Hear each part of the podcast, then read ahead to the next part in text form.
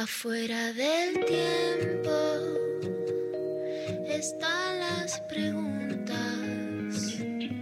las luces y sombras que no tienen fin. Ahí en la frontera están las señales, besando los bordes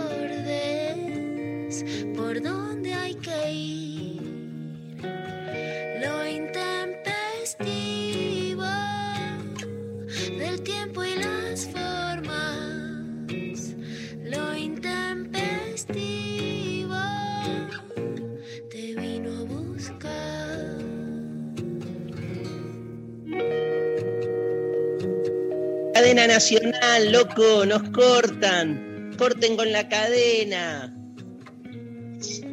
¿Qué onda? ¿Nos quedamos por la mitad? Y bueno, Pero ¿qué es más importante? ¿Qué es más importante? ¿Declarar este, que va a instrumentar las medidas para denunciar a toda la administración anterior? ¿O este, no, no pudimos escuchar a Rechimusi, boludo? cualquiera. O sea, ¿Qué es más importante? que la gente vote, plebiscito, loco, plebiscito. A las urnas. Qué garrón. Yo me sentí como, no sé, como que la mitad, ¿viste? Después seguí haciendo el programa solo, contra la pared. ¿sí? sí. Y bien, Muy bien. Mucho feedback.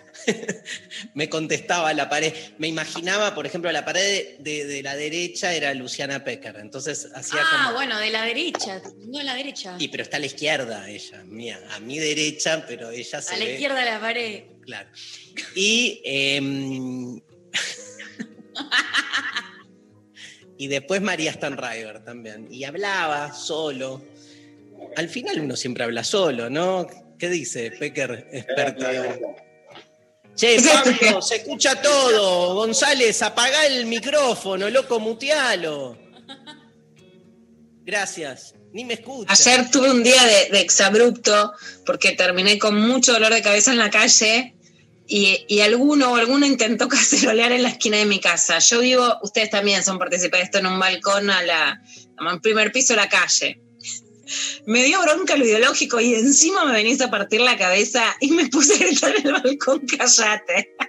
¿Me puse qué? A gritar, callate, hacía los gritos. Callate, Sí. callate, callate. ¿Nos podés hacer el grito? ¿Te podés callar, por favor? Llévate esa cacerola. Cállate, desubicado. La masiva, ¿cómo puso la nación? Este, se espera una mas- un masivo cacerolazo a la noche. Yo no sé si la pregunta es cómo puso la nación o quién puso la teca en la nación. Obvio, pero tremendo. El, la- e- es periodismo de anticipación. Yo creo que todo, todo periodista debería tom- tomar nota. Predicción ya, directamente es intuitivo. Periodismo intuitivo, vamos a poner una nueva categoría. Increíble, ¿eh? ¿no? Va. Eh, ¿Cómo andan? Feliz regreso, este segundo día de, de lo intempestivo. Che, Sofi Cornell, ¿cómo andás, Sofi? Háblanos, a ver. Todo bien, buenos días. ¿Cómo ¡Feliz andan? cumpleaños, Sofi Cornell! ¡Feliz cumple, Sofi! ¡Cumpla feliz! ¡Que lo cumpla! ¡Cumpla feliz! ¡Que lo cumpla! cumplas, Corneli! ¡Que lo cumpla! ¡Feliz cumpleaños! Gracias, Beni. Pará, no vale que entre cualquiera ahí y mande. Que los cumplamos Ah, muy felices. Que los Que cumplamos los cumplan muy felices. feliz. Que los cumplamos cumplan muy felices. Que los cumplan. 32, muy muchachos. Ya está. ¿Cómo te sentís? ¿Más vieja? ¿Cuánto? 32, posta que me parece el número, de verdad lo digo, ¿eh? O sea, no para que me digan, ay, no, sos joven, o sea, está todo bien, pero el 32 es como que ya estás bisagra. Y estás más cerca de los 40 que de los 20. No, no. Bueno, Sí, sí, de los 20 sí. Sí. de los 20. O sea, ya esa Sofi de los 20, eh, fresca. Es que eso me pasa con el 32. Como que el 30 lo recelebré, como que eran 30, el 32 como que ya está. Pero igual nada, recontenta. Ya está, ya está. O sea, no. No le pongas más expectativa porque es ya a partir de ahora es como un giro, ¿viste? Es como A partir de ahora empiezo a caer, no. ya sé, empezaste antes, pero No, no, a ver, quiero que a ver qué me dice Luciana. No, no, no, no. y Luciana es el- eh, eh, depende el día. Hoy hoy la veo optimista, hoy viene bien. Yo soy optimista muy especialmente para con las jóvenes. Otra cosa es para con mi propia proyección vital. Pero Sofía es todo resplandor, por favor. Está en su mejor momento y solo hay para arriba. Vamos. Vamos, vamos. Ay, es me lo- buena, es talentosa, es divina. Tiene unas pestañas, porque no vamos a cosificarla. No vamos a cosificarla, pues no lo necesita. Las pestañas de Sofía. El otro día nos juntamos en una reunión, tenía el barbijo y le digo, ay, hija de puta, lo que sos mirándote a los ojos. Cuando mirás a alguien cerca y decís, ah, bueno, todo para arriba, todo para arriba. Che, acá estamos haciendo filas, fila para recibir piropos. Elogios. Ahora le toca a María Stanriver. María Por Stanriver. supuesto, por supuesto. Pestañas, Pestañas, mira, la belleza es mirar a alguien de cerca y no poder pestañear de quedarte obnubilada mirando. María Estranave ya saben lo que yo pienso. Es un cuadro, es un Lula. cuadro de un museo europeo que ya les he mostrado la inspiración. Es de una belleza- es un No, cuadro de no es Picasso. una belleza Instagramer, porque es como que vos me decís Botticelli está en Instagram, o sea, no es de filtro, es una belleza clásica increíble, es Lula, quiero que sepas magnética. que, que instalaste un poco eso, que me llegan de vez en cuando mensajes en Instagram diciendo, eh, sos la Venus de Botticelli. Se Es que instaló, sos eh. igual, Mari, te lo digo de verdad, viste, yo lo empezó que había viajado y tengo acá el cuadernito, yo al lado y te miro, sos, pero realmente igual, o sea, tenés un nivel de una belleza clásica que vos sentís que estás ante una mujer de la historia, que no quita que sea joven, entonces es una mezcla power. Para mí es el Guernica, María. Porque le conozco, digamos, su, su parte espiritual. Venía re bien, o sea, eh, estaba cerrando divino, yo estaba con el ego arriba. Pero el Guernica es, eh, escúchame, el cuadro más importante de, de la historia de la pintura. No te pongas celoso, Dari, para vos hay, pero... A ver, da. Darío. Aparte, o sea, boicotea los piropos a los demás solo para que se lo hagas a él. En realidad siempre quisiste eso. No, no, Pablo González. A ver, piropos para Pablo González. Piropo para Pablo González. Me encanta cómo la quiere a la mujer a la que llama la manager. Me encantó esa definición ya el primer día que lo conocí. Sí, la manager me parece una gran definición. Todas las citas sociales, Sí. arreglarla con mi manager. Me parece genial una definición de pareja que tenemos que. No es de construir el amor, así se hace. Sale a correr todas las mañanas o casi. Bien ahí. Muy bien. Mantiene el pelo largo porque le chupa un huevo, está de moda o no, él es eso. ¿Entendés? No se está yendo a la barbería todas las semanas a dejar el sueldo porque está de moda. El pibe pone lo que tiene que poner. Sabe de música un choclo. Tres veces por semana corro. Bueno, no te tires abajo, es un montón. Es más que Hace asaditos. Y te manda los audios de lo que, de- del, del discurso del presidente a las 10 de la noche. ¿Qué más? Estamos. Chongazo, Pablo. Qué genia, Lula. Nos levanta el- a todos el Sí. ánimo, sí.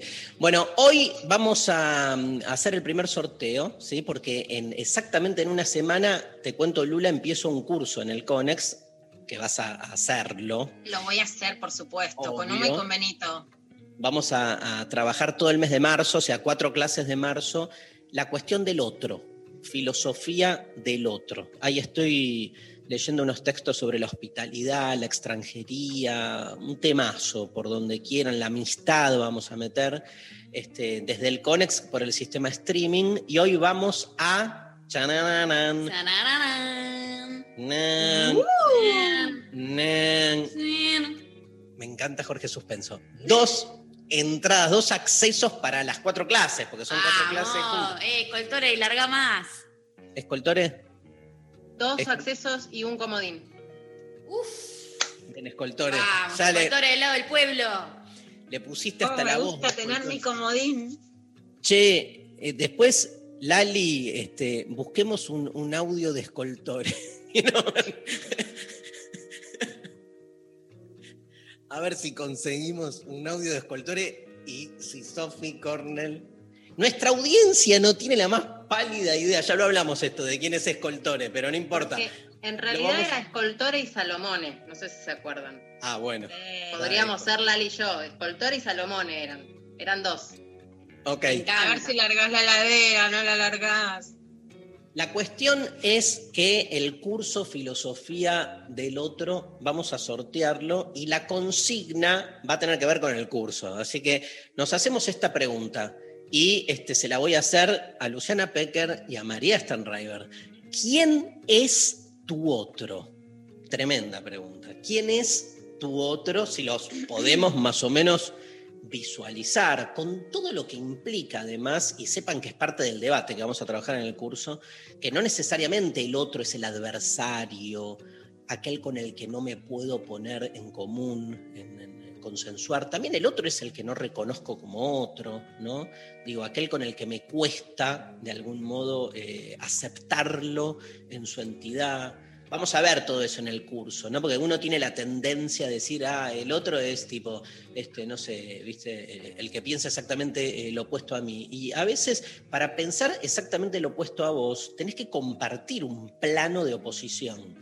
En cambio, me parece que la otredad pasa por otro lado. Recién estaba leyendo la apología de Sócrates, donde Sócrates dice, estoy acá defendiéndome de las acusaciones, lo querían hacer poronga a Sócrates, y él se defiende diciendo, este, eh, me tratan como un extranjero, como que directamente no aceptan las cosas que hago. Y, y ¿sabes qué dice Lula? Di- Dice en un momento, en realidad ni siquiera como un extranjero, porque a un extranjero le, otorgan dos o tres derechos, pero a mí ni siquiera eso. Me encanta porque sería como la extranjería de la extranjería, como si hubiese dos maneras también de relacionarnos con, con el otro, que es esa famosa discusión entre tolerancia, hospitalidad, hasta qué punto, ¿no? Viste que hay como adversarios con los que tenés códigos en común a veces.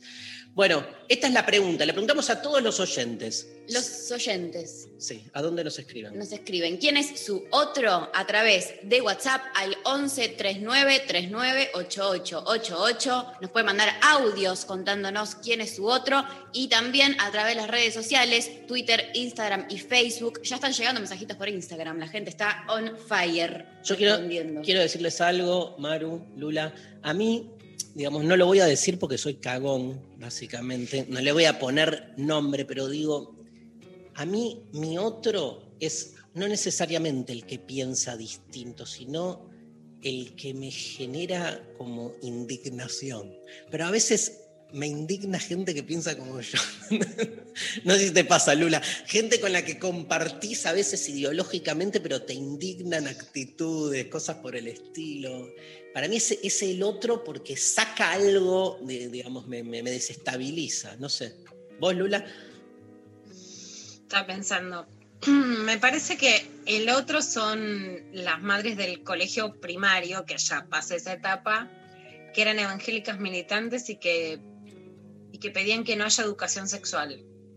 O sea, mi, el lazo que yo siento que, que, que pude construir y que también en un momento eso se tensiona y decís, bueno, mira, está todo bien, pero yo voy a pedir que haya educación sexual, yo voy a ir y voy a dar la charla y después vas y te haces una, una limpieza de cutis con, la- con ella, que es la cosmetóloga, y te unís ahí. Digo, el lazo, tanto bueno como de en un momento poner un límite a eso, me parece que sí fueron las militantes, las madres militantes evangélicas en la escuela.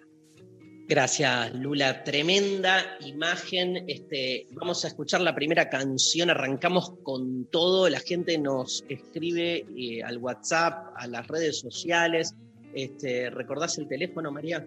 11 39 39 8888. Cuenta, se viene Martín Rechimusi, ¿eh? que vamos a saludarlo, que ayer estaba y bueno, nos cortó el, el presi. Cuenta la historia que el 30 de noviembre del año 1960 los estadounidenses lanzan el cohete espacial Thor DM-21 Appelstar. Pero a pocos minutos de su despegue se produjo una falla y el aparato explotó. Algunos fragmentos de este cohete cayeron sobre territorio cubano cerca de la ciudad de Holguín, matando una vaca. Increíble. El hecho produjo un escándalo diplomático entre Estados Unidos y Cuba y con gran poder de síntesis en aquella solitaria vaca cubana, el indio Solari describió la curiosa historia. Cuba logró poner en offside a su enemigo del norte, la guerra psicológica ya estaba en marcha.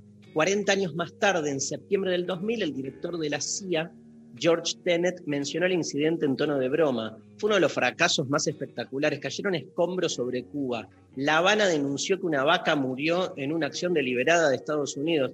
Los cubanos hicieron desfilar otras vacas por las calles por una pancarta que decía Eisenhower, asesinaste a una de mis hermanas. Fue la primera y la última vez que un satélite se ha utilizado en la producción de carne picada. Los redonditos de ricota, aquella solitaria vaca cubana.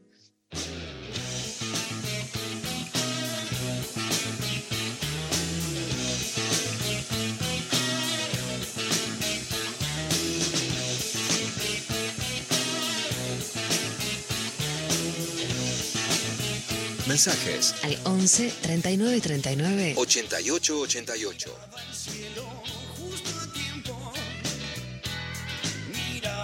Cielo justo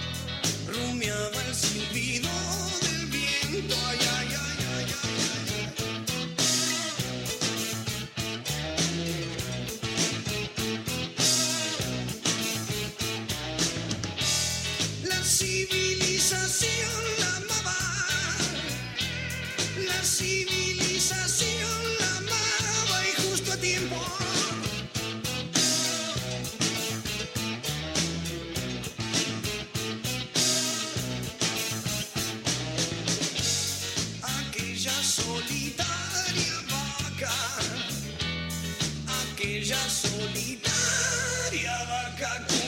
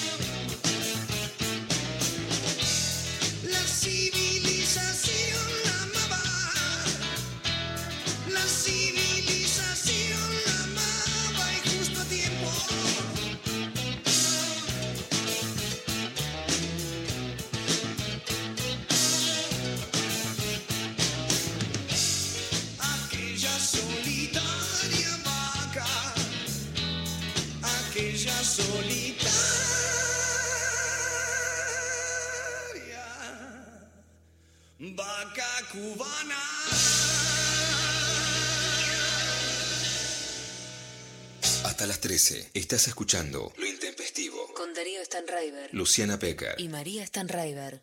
Una mermelada de arándanos que compré en la ruta. Lo loco es que estamos al aire, ¿no? Me encanta igual. empezar con eso es genial. Escúchame, eh, Martín Rechimusi, este, me imagino que te quedaste absolutamente eh, enojado por la decisión del presidente de la Nación de priorizar su discurso, que no le importó a nadie, a tu participación de siete minutos en lo intempestivo, ¿no? Dolido es la palabra, Darío. ¿Qué tal? Te saludo, aprovecho y hago extensivo el saludo a toda la audiencia, a la mesa ahí, a Luciana en puntual, que bueno, como sabemos está comiendo tostadas con mermelada comprada en ruta, eh, probablemente en mermelada hecha al calor de un trabajo precarizado, se sabe, se sabe, este, de, de algún contexto hostil y a ella no le importa nada porque bueno, es el consumo, ¿no? Pero como a la señora le gusta el dulce de arándanos, bueno, ahí no hay ley que entre, ¿no? ¿Dónde está el feminismo cuando nos preguntamos sobre la mermelada? ¿Dónde está el feminismo en el tema El mermelada? feminismo es mermelada. El feminismo La es mermelada. mermelada. Es tu próximo libro. Se viene El feminismo es mermelada. El nuevo libro de Luciana Pecker. Dale, no, no, no le escapes a, a la pregunta, porque Ah, vos la te, te la das de peronista, boludo, y yo quiero que... es- Porque te cagó, te cagó tu tiempo. Otra vez. Me cagó otra vez. O sea, si vamos a, a romper, rompamos con todo, Darío. Porque la verdad, o sea, yo te- ayer veo a todo el mundo que haciendo una presentación, que voy a estar en este espacio, en lo intempestivo, que yo voy a hablar de esto, yo voy a hablar de lo que se me canta el orto, así, cada uno diciendo, y cuando llega mi turno, yo esperando, me había maquillado, estaba bien perfumado, estaba bien disponible yo ya para salir al aire, no va que este tipo, este tipo, este tipo que lo tengo acá cerca nomás, decide, es cadena nacional. Estamos hartos de las cadenas nacionales. Censura. Hartos. Martín, te censuraron. ¿Por qué se me censuras? ¿No se quiere que se diga todo lo que sé como para decir? Yo creo que me, me llegó, ¿eh? Eh, Yo estoy aprendiendo periodismo eh, junto a, a Luciana Pecker, que es como, este, Te anotaste en TEA. me anoté en TEA, sí, en Jonathan TEA, me anoté. Y, y entonces, eh, eh, como que me dijeron que hubo una operación oculta de el, binomio masa máximo para sacarte del aire. ¿Qué, qué Sí. pensás de MM? Eh, bueno, ellos puntualmente están muy en mi contra, muy en mi contra. Me llaman el otro día, me ofrecen vacunas, ¿no? Me dicen, che, ¿no querés vacunarte? Bueno, yo voy, me pongo todas las vacunas porque probé la china, la rusa, no caminan, ¿eh? No camina ninguna, no son buenas. Esto también es lo que yo quiero eh, aprovechar este espacio. Yo me fui poniendo, o sea, me dieron un par para que tenga, se me pudrieron ahí, bueno, nada. Pero eh, ¿En qué lugar te las pusieron? ¿En qué lugar del cuerpo? eh, bueno, eh, me puse dos en la mandíbula, tres en el cuello, en la aorta me lo puse yo directo, así me lo clavé fuerte, porque yo no ando con chiquiteces. O sea, si me van a dar un veneno, un cicuta, yo me lo pongo inmediatamente. Y no, no, no van ni para atrás ni para adelante. Entonces yo los llamo a ellos, a, a y a Máximo, les digo, che, ¿qué es esto? ¿Qué sé yo? Y ahí ellos, porque eh, están en, digamos, quieren silenciar. Porque yo este año voy a estar eh, muy picante, chicos. Yo, perdón, pero este año, bueno, eh, con el radicalismo este año. Por eso Así vas a estar que- picante, qué, qué Eh, loco. Voy a estar picante. Este año trancé con el radicalismo, con la línea Gil Lavedra. Este, y bueno, entonces voy a decir todas las barbaridades más este, sádicas que se les puedan ocurrir. ¿Por qué no le contás? Bueno, vas a estar los viernes, igual que el año pasado, todo Sí. el viernes. ¿Por qué no le contás a la audiencia este, todo el trabajo que hiciste estos meses pensando tu participación de los viernes? Que bueno, hay una tarea de artística imponente, de creación, ¿no? Sí. Hiciste cursos con Mauricio Cartún, ¿no? De dramaturgia. Dramaturgia, sí, hicimos con Mauricio Cartoon Dramaturgia. Él hice el curso el intensivo, que son 16 horas por día, dos meses encerrado con él. Se sienta en un silloncito y te habla, te habla, se acuesta, sigue hablando. No, eh, te deja la cabeza así, pero bueno, se aprende de dramaturgia. Te cuenta el niño argentino, te lo lee de atrás para adelante, te lo vuelve a leer. Eh, no, no, no. Es realmente agotador el curso. Me formé también, este, bueno, hice muchísimos cursos, digamos, para estar a la altura de lo que este espacio. eh, Pilates, pilates, hice pilates eh, para embarazadas, hice, hice pilates para embarazadas. Eh, bueno, ah, hice las posturas, digamos, porque acá trabajamos lo que es cuerpo y alma. Como bien decía Platón, no hay posibilidad de cuerpo y, eh, sin alma. Como bien, bueno, digamos, en ¿Te gustaría cuentas, ir a Pilates con Darío o ponele a mí me, me gusta, quiero ver cómo preservar ese espacio compartido. Para mí genera creatividad, para vos. con vos hay otro problema, Luciana, que yo, yo oportunamente Oh, lo voy a ir desarrollando. ¿Cuál? Sí. Y mira, eh, tal como se te ha contado, yo estoy haciendo con Erika Rivas una obra de teatro en el Conex, un happening, que han venido María, ha venido Darío, ha venido mucha gente de este espacio, eh, gente con notoriedad que agradecemos su presencia, porque además nosotros les robamos muchas ideas para hacer las pavadas que hacemos. yo cuando fui estaba Natalie Pérez. Bueno, ¿ves? También es, es- eso es lindo. Porque hay Vos, María, cuando fuiste, ¿quién estaba? Yo me la crucé a Leti Siciliani. Bueno, Ah, todo Masterchef, boludo, estaba mirá. Masterchef, Sí, estaba Masterchef. Con Masterchef. ¿Y sabés lo que duele? Fue, fue, fue el, el- el- el Turco García. Sí, vino, pero no entró.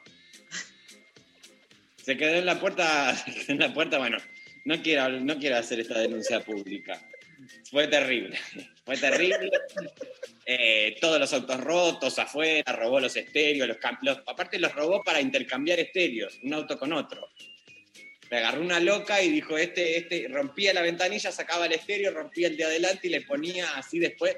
Fue como todo un, un juego que hizo en la cuadra, de que adivine dónde está su estéreo.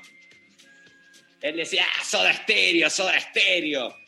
Bueno, no se entendía la, la idea, pero ¿Me quiero podés- volver a mi dolor primario. ¿Le, le podés contar a la gente que estás haciendo los miércoles, que sigue todo el año, ¿no? Porque es al aire libre, ¿no? Es al aire libre, eh, la gente pasa, va a pasar frío en algún momento, pero bueno, ¿quién no ha pasado frío también en algún momento? Eh, no, estamos hasta junio, está todo marzo agotado, hemos sumado funciones en abril, eh, las pueden adquirir en el sitio del Conex, es un happening que es una demencia, pero quiero volver al punto en donde se homenajea a alguien, se la denuncia a esa persona, que es A en este Luciana. caso a Luciana Pecker. Pero yo, escúchame, el aplauso sostenido del público, yo me, El puse, mejor momento del show, ¿eh? yo me puse a llorar, porque Luciana es como mi hermana. Gente de pie, gente saltando. De verdad, Lula, ¿eh? De verdad. Ah, O sea, el día que vayas vos, explota, ¿eh? Te Y bueno, no fue capaz de venir. O sea, yo el- la- eh, al miércoles que viene cambio el guion. Cambio el guion y No, empiezo a decir. sí, no, no, no, no. Se, se la, La verdad se es que sí. Se elimina del guion. ¿Y a quién, a quién, a quién nombras en vez de a la Pecker? No, Sí, no, vamos a qué ver. jodido, mirá cómo busca cizaña. Vamos a ver, vamos a ver. Por ahí eh, a Mariana Fabiani, me parece. que voy a nombrar a Mariana Fabiani. No, no, no, yo te lo pido por favor. Yo creí que en época de pandemia, que los lugares son tan codiciados, no daba. Pero vos sabés que Benito y Uma, vos le has hecho el video del cumple de 15 para Benito. Yo Y te sí. sigo desde, desde Cemento, desde... Me acuerdo perfecto. Necesito ir, Rechi, te lo pido por favor, no, no me hagas eso. No me saques. ¿Podemos bien, ir ¿no? todos con Luciana, lo- los intempestives, acompañándola a la Pecker? Sí. Pueden venir, no hay problema. Si ustedes también prácticamente son dueños del Conex, con todo lo, lo que ustedes generan ahí, están durmiendo en la sala 3. Esto también es una denuncia que la gente del Conex tiene, que se les han metido a vivir. Han instalado garrafa, todo en, los escenarios de la sala de adentro que están cerradas, le hicieron un departamentito. Escúchame, vos sos un grosso y amamos trabajar con vos, te lo digo en nombre de todos, pero quiero hacer una posta, ¿eh? Y aprendo un montón y es hermoso lo que compartimos. Ahora, qué grosa, este, hablando de la obra, Erika, ¿no? Y el, el tándem que hace. ¿Cómo es? O sea, se, retroalimentan de una manera tremenda, ¿no? Porque se ve aparte la, la complicidad, boludo, es tremendo lo que hace. Sí, eh, bueno, primero, obviamente, gracias por este, la- las consideraciones. Para mí también es hermoso estar en este espacio, que vamos a estar durante todo el año, acá los viernes, paveando, porque en esencia es eso, básicamente. Eh, y recuperando la, la cuestión de la obra, eh, sí, fue hermoso el encuentro con Erika. Ella es, además de una genia y una eh, monstruo, monstra eh, escénica, en donde hace unos giros que yo hay veces digo, ah, ok, me quiero quedar mirando en vez de actuando, o sea, no quiero trabajar más, me quiero sentar a mirarla en cómo habita un color y otro.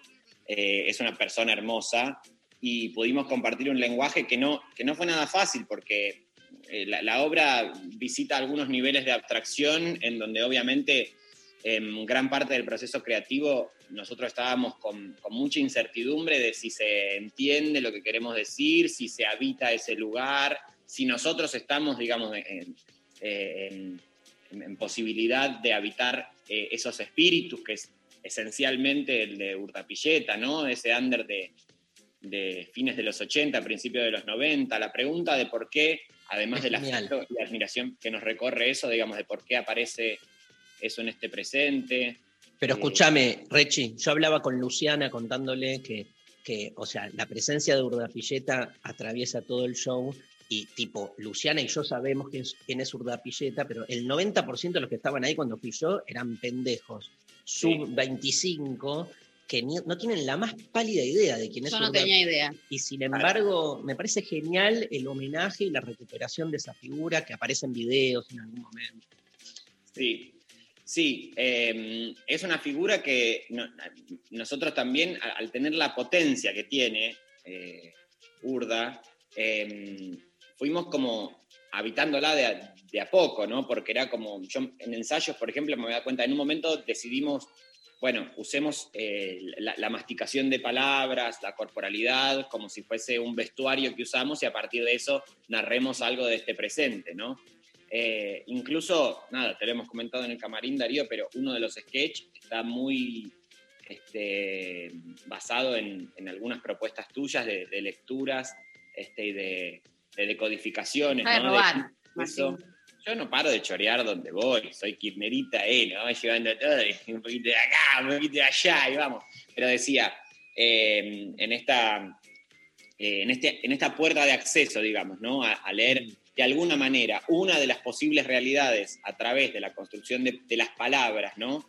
Y entender eso como un encierro, nos pasó que empezamos como a estirar esa primera idea del encierro de la pandemia y poder habitar tantos otros encierros, ¿no?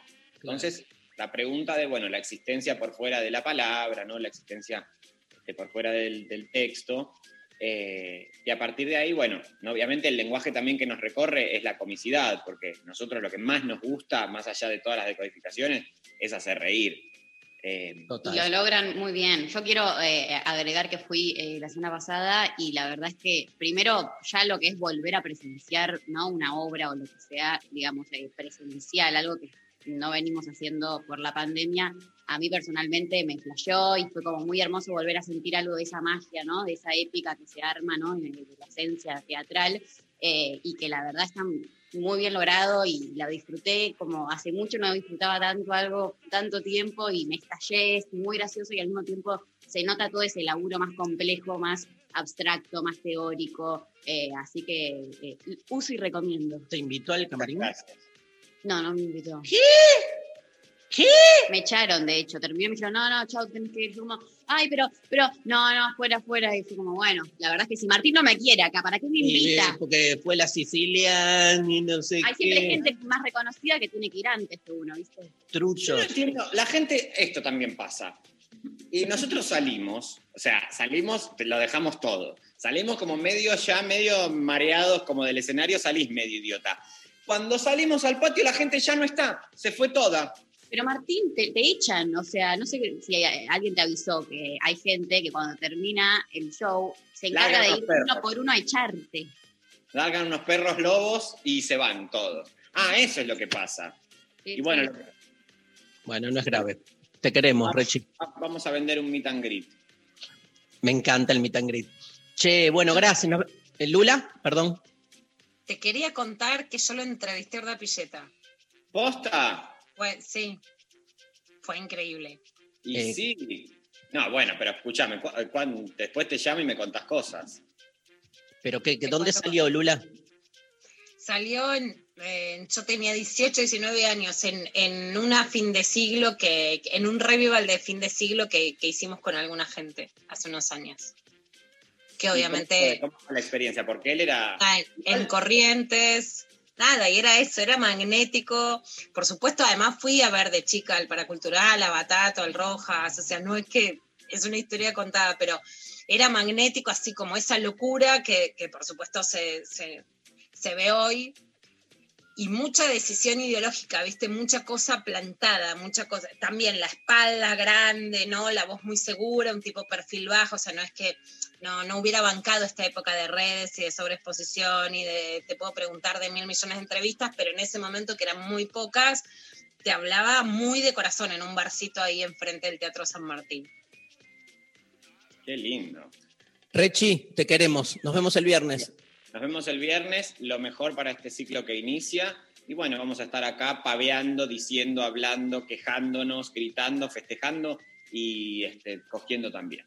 Vamos. Ahí Eh. los viernes, día de Venus, día del amor. Martín Venus. Rechi Musi este, pasó por lo intempestivo y nos vamos con un temazo compuesto por Charlie García, cantado por él mismo para el disco Bicicleta, o sea, ¿de qué grupo estoy hablando, María Stanriver? De Cerú Girán. Cerú Girán, 1980. El 80 es el año en el que se produce una fuerte llegada a la Argentina del sonido de la llamada New Wave. Y Cerú seguía fiel, obvio, a ese estilo. Por lo tanto, este tema critica a los músicos de la nueva ola por simular ser algo realmente nuevo, cuando en realidad son lo mismo que ya se vio antes con otra imagen.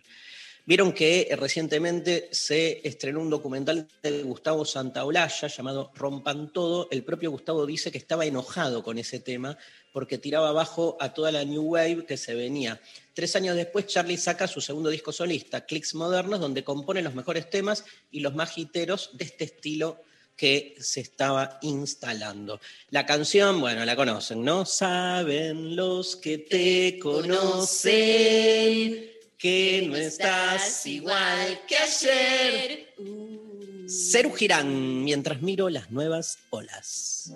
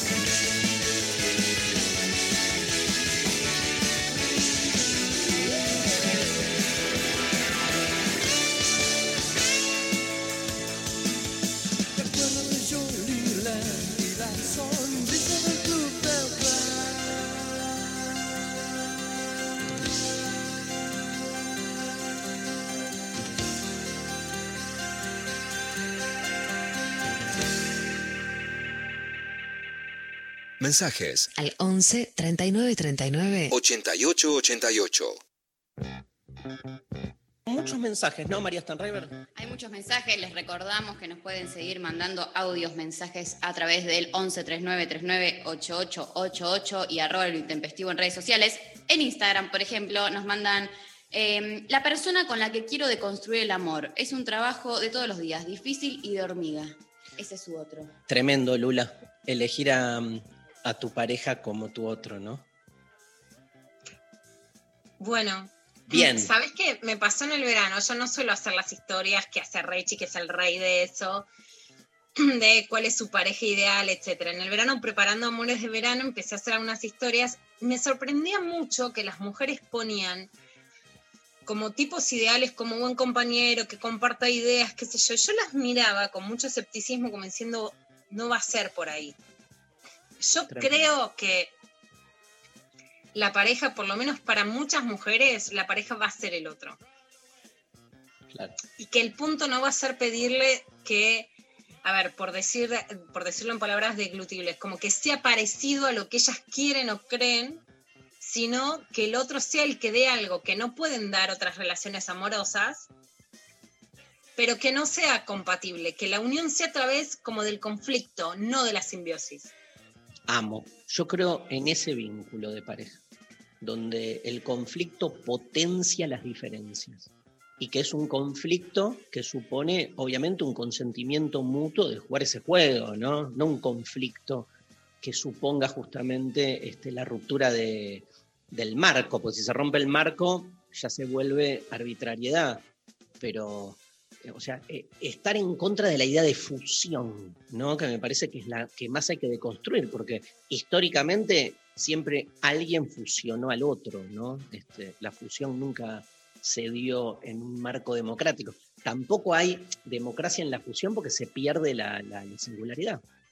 Así que estoy con vos, pero obvio. Sí, yo todavía te hago una apuesta más en el sentido de que, la, digamos, muchas mujeres, no digo todas, pero muchas, quieren un amor que no sea solo el amor de hermanas, de abuelas. Había unas señoras el otro día en Rosario que me encantaban, que nos hablaban, ¿no? Sí. Y me decían, bueno, viene mi nieto a dormir, a mí me encanta, yo tengo amor, pero yo quiero amor de pareja, ¿no? Como... Hay, mu- hay algunas feministas que intentaron decir que desconstruir el amor era no querer amor de pareja. No, las No. señoras queremos amor de pareja. Ahora, realmente hay una reacción de los varones masivamente que no es que está como escuchando lo que nosotros decimos. Entonces, para mí las parejas posibles son en donde las mujeres, más que seguir con ese ideal, que no sería romántico, sino revolucionario en el sentido de poetizado políticamente, de un tipo que sea ideológicamente compatible con ellas, no aspiren tanto a la, a la simbiosis ideológica y puedan tomar lo que ese otro les da, que no te dan otros afectos, básicamente algo en relación a la sexualidad, al cuerpo, ¿no? Y puedan no pedirle a él ni necesitar de él la eh, la simbiosis ideológica. Esas son las parejas que yo veo que hoy más funcionan. De todos estos temas vamos a estar este, conversando con Luciana Pecker el viernes 12 de marzo en la ciudad de Santa Fe. Nos vamos para la ciudad de Santa Fe y vamos a estar haciendo de construir el amor, este, trabajando esta temática y muchas más, la paja, el te amo y el garche, los tres tópicos. Lo venimos a hacer en Rosario y nos vamos el 12 de marzo, que ahí está la información en todos lados, este, para la ciudad de Santa Fe. Me encantó porque, este, bueno, es- estaba con vos, ¿no? Y esa señora que se te acercó a hablar, todo esto fue post-show, chupando un vino en un restaurante De mesa a mesa hablando todo. de mesa a mesa, la cosa seguía, tipo, tremendo. Este, más mensajes, María. Franco por Instagram también nos dice, mi cuñado, no hay forma de que pueda aceptarlo. Soy tolerante frente a él y no hospitalario. Tremendo. Me- o sea, este, aparte la, su- la- la- la atribución de no puedo ser hospitalario, o sea, e- es, tan otro que de algún modo no, no, no, no puedo moverme de mi lugar, ¿no? Me, me- causa ¿no? como un límite, una indignación. Y me encantan estos casos porque no tienen que ver con alguien que vive del otro lado del muro, es el cuñado. O sea, a veces nos olvidamos que en términos de, literarios, el primer asesinato de la historia es un fraticidio. Eh, Caín cuando lo mata a Abel, digamos, eh, muestra de algún modo ese relato, lo que de algún modo nos ayuda a pensar es que el principal odio se da con el más próximo, no con el más lejano, ¿no? Este, es, es- es interesante, por lo menos, salirse de esos lugares más comunes que piensan al otro como alguien que está, viste, en otro lado, ¿no? No, digo, eh, y bien ahí el oyente que dijo el cuñado, ¿no? Fue, fue como jugándosela. Lo odia. Tenemos un mensaje del cuñado igual del oyente, que dice, hey, yo también. la Mi cuñado, Luis Brandoni, el otro. ¿Te acordás? Otro mensaje.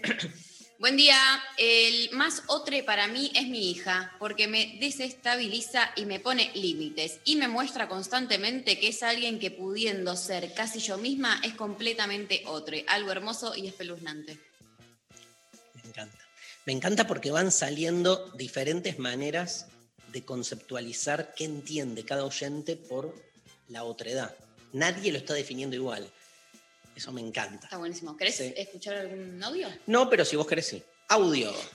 La felicidad, gente, la felicidad que manejo de escucharlo. Sofi, feliz cumpleaños. Otro audio. Buen día, amigues. Soy Julia. Quería participar por la consigna de hoy. Yo creo que el otro soy yo. Hay algo en mí que es un conjunto de voces ajenas que están dentro mío y con las cuales discuto y a veces me enervo, pero que forman parte de mí también. Así que esa es mi respuesta. Te quiero, Julia. Te quiero. Vos sos esas voces ajenas. No es que vos escuchás voces ajenas, porque si no hay todavía un yo y los otros los pones en el lugar de la ajenidad. En realidad, vos no sos más que la juxtaposición conflictiva de esas voces otras que están ahí todo el tiempo habitando en vos. Hola Intempes, qué bueno que volvieron, los extrañaba un montón. Acá Nati. Eh, mi otro son mis fantasmas. Tremenda, Lula.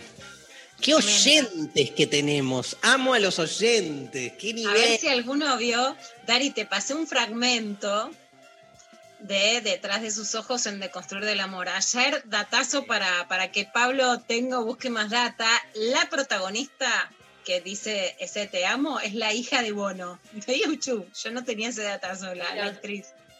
Y ahí hablan de fantasmas, a ver si alguien la vio y me comprende. Este, se viene clavada de noticias. Léeme un mensaje más y nos vamos a escuchar una canción. María. Natalia dice, mi otro es mi vieja, me llevo como el orto, odio verme y verla, el tiempo me convirtió en ella, ojalá algún día nos ame. La clave es el tiempo me convirtió en ella, ¿no? Por eso es, Siempre es- es somos genial. algo de lo que no queríamos ser y es tan Obvio. doloroso. Y me gusta la, la- la asociación lingüística entre el otro y el orto. Me llevo como el orto, me llevo como. Claro, es simplemente un cambio de, letras. ¿Sabés que en los antiguos carnavales se vendía con el nombre de lanza perfume unos sprays en envase de cristal que además del perfume que lo bautiza contenía cloroformo y éter, entre otras sustancias. El lanza perfume produce desinhibición, alucinaciones, cierta confusión, muy apropiada para el descontrol de los que tienen que ponerse algo para divertirse. Como drogas de un efecto muy limitado, leve, no genera tanta dependencia y produce una resaquita similar a la de una borrachera. En, el, en Brasil se prohibió en el año 1961 cuando algunos mamertos colocados con el lanzaperfumes se cayeron fatalmente por sendas y postreras ventanas. Esto significa que se murieron. Pero pese a la prohibición se siguió y se sigue usando en las discos brasileñas y argentinas. Cambia el nombre, su actual nombre de moda es el popper, el envase, la mezcla, pero sigue siendo el mismo lanza perfume de, de siempre. Entonces, cuando Rita Lee, que vamos a escuchar su tema, canta, dame vuelta de cabeza, haceme de gato y zapato, déjame de cuatro en el acto, llename de amor, de amor, el tema pierde obviamente su barniz inocentón. Lanza perfume en vivo, la grosa de Rita Lee con Roberto de Carvalho.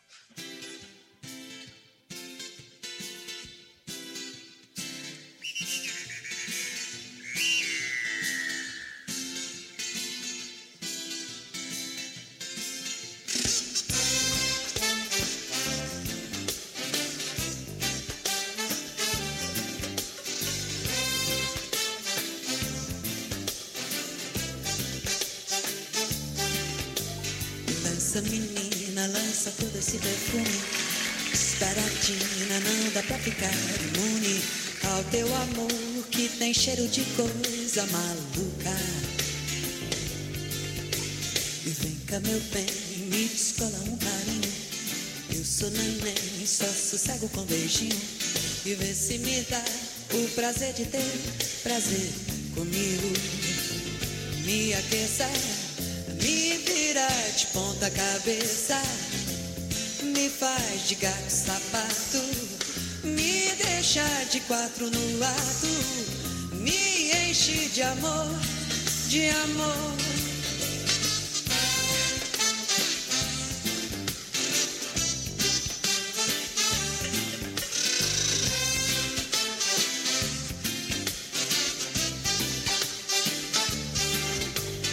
Lança menina, lança todo esse perfume Esperatina, não dá pra ficar imune Ao teu amor que tem cheiro de coisa maluca.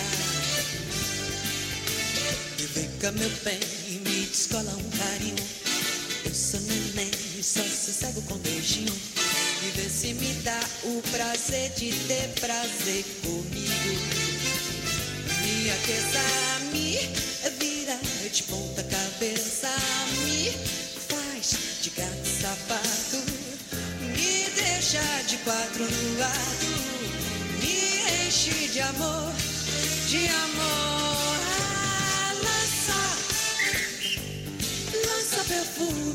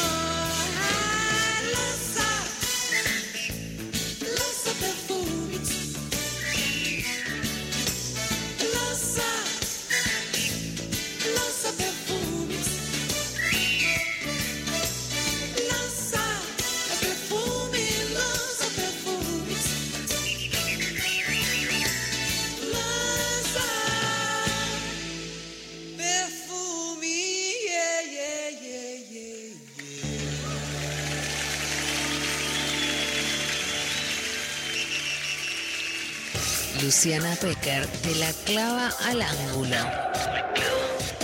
Saca del medio.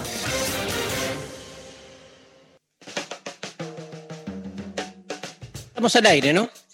Damos inicio a nuestra clavada de noticias con la mejor, Luciana Pecker.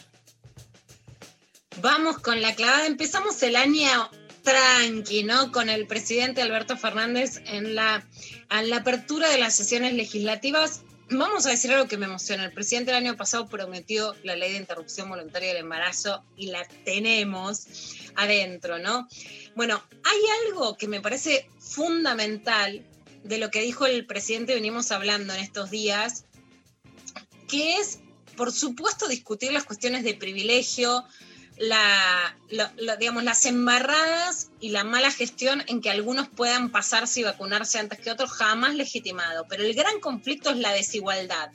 Ayer el presidente dijo que hoy el 10% de los países acapara el 90% de las vacunas existentes. Estoy viendo el monitoreo que hizo chequeado.com sobre las frases del presidente. ¿Sabes qué pone? Verdadero.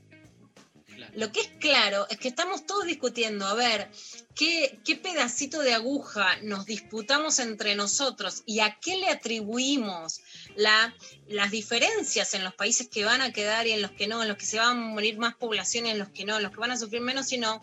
Y el gran problema es la desigualdad, que no quiere decir que a la desigualdad le sumemos transparencia y que nunca vamos a hacer apología de la no transparencia, ¿no? Eso está clarísimo.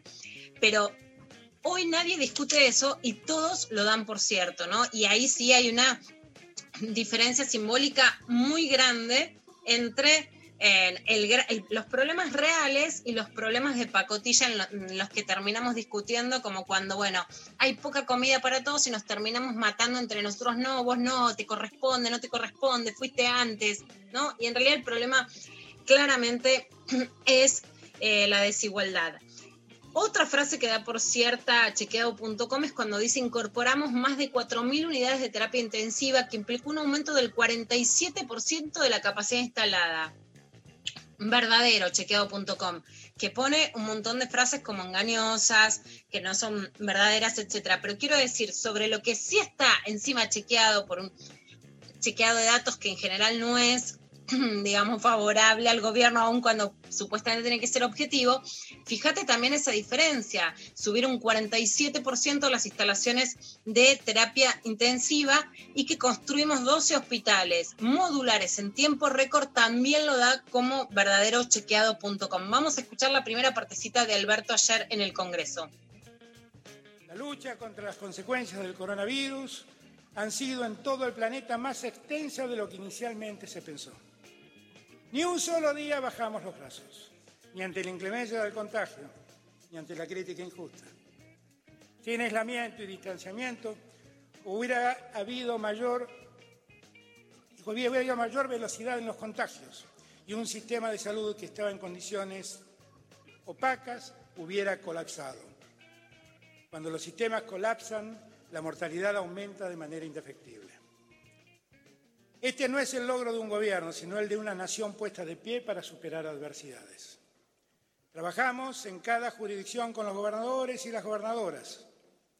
Sé muy bien que puede resultar difícil valorar aquello que no sucedió.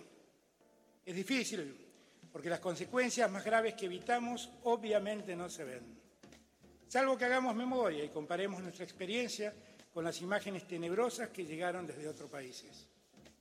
Para todas estas argentinas, para todos estos argentinos que han desplegado su corazón al servicio de los demás, les pido por favor que nos pongamos de pie y brindemos un sostenido aplauso para que se sienta nuestro reconocimiento a lo largo y ancho del país.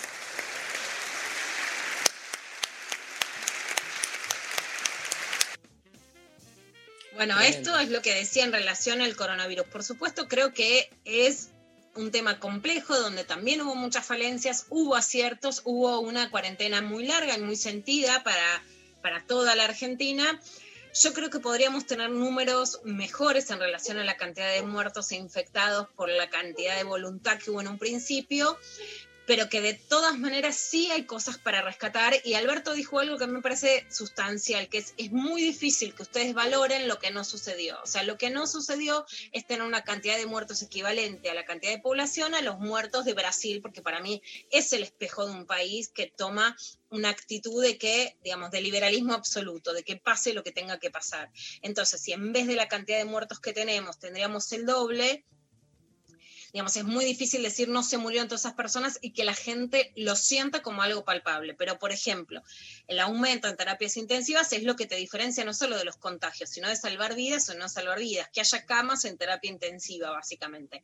Y eso también es cierto, más allá de todas las desprolijidades en la gestión o de los errores absolutamente innecesarios. Ayer en el programa Desiguales, en el que estoy todos los lunes a las 10 de la noche, eh, se analizó el discurso entero y vinieron dos analistas políticos, este, Raúl Timerman y el otro, un español, Alfredo, no me acuerdo el, el apellido, muy, muy buenos ambos. Y Timerman contaba eh, que viene Bolsonaro, yo no sabía, viene a fin de marzo a la Argentina y como que todo el- la primera etapa así más dura se aquilató un poco, está como todo más este, armonioso y, y, y Timerman decía que es fundamental, fue fundamental para eso, ¿sabes qué? La, el rol de Scioli, que Scioli está todo el tiempo como generando eventos, ¿no? Y, y decía Timerman, encontró el lugar para su mejor este, performance. Pero, desempeño. Daniel Scioli, que es el embajador en Brasil y que por supuesto, ¿no? O sea, tenía un perfil desde antes, muy conciliador con la derecha, amable, más canchero, bueno, el también candidato. el candidato, digamos, que no fue también, ¿no? Este, le conviene a Scioli porque un perfil más bajo en relación a su propia vida personal, etcétera. Eh, bueno, un lugar para Scioli, veremos por supuesto para la Argentina, son importantes las relaciones comerciales con Brasil, veremos qué pasa, eh, qué pasa ahí. Y otra de las partes más fuertes, a verdad, y que decían ayer en, en Desiguales, y que estuvimos también escuchando y comentando estos días, es sobre la justicia. Alberto viene de proponer una reforma judicial, pero los, digamos, los sectores más duros o más kirchneristas, más cristinistas dentro del gobierno le piden que sea más duro con la justicia y que esa tiene que ser, la- digamos, por un lado la reforma judicial que salga y por otro lado que no sea tan condescendiente. Esto decía ayer Alberto con respecto al Poder Judicial. El Poder Judicial de la Nación está en crisis. Es el único poder que parece vivir en las márgenes del sistema republicano. Sus miembros, jueces, fiscales, defensores y demás funcionarios, disfrutan de privilegios de los que no gozan ningún miembro de la sociedad. Ningún magistrado ni funcionario judicial paga hoy el impuesto a las ganancias, que sí tributan millones de trabajadores y funcionarios del sector público y privado.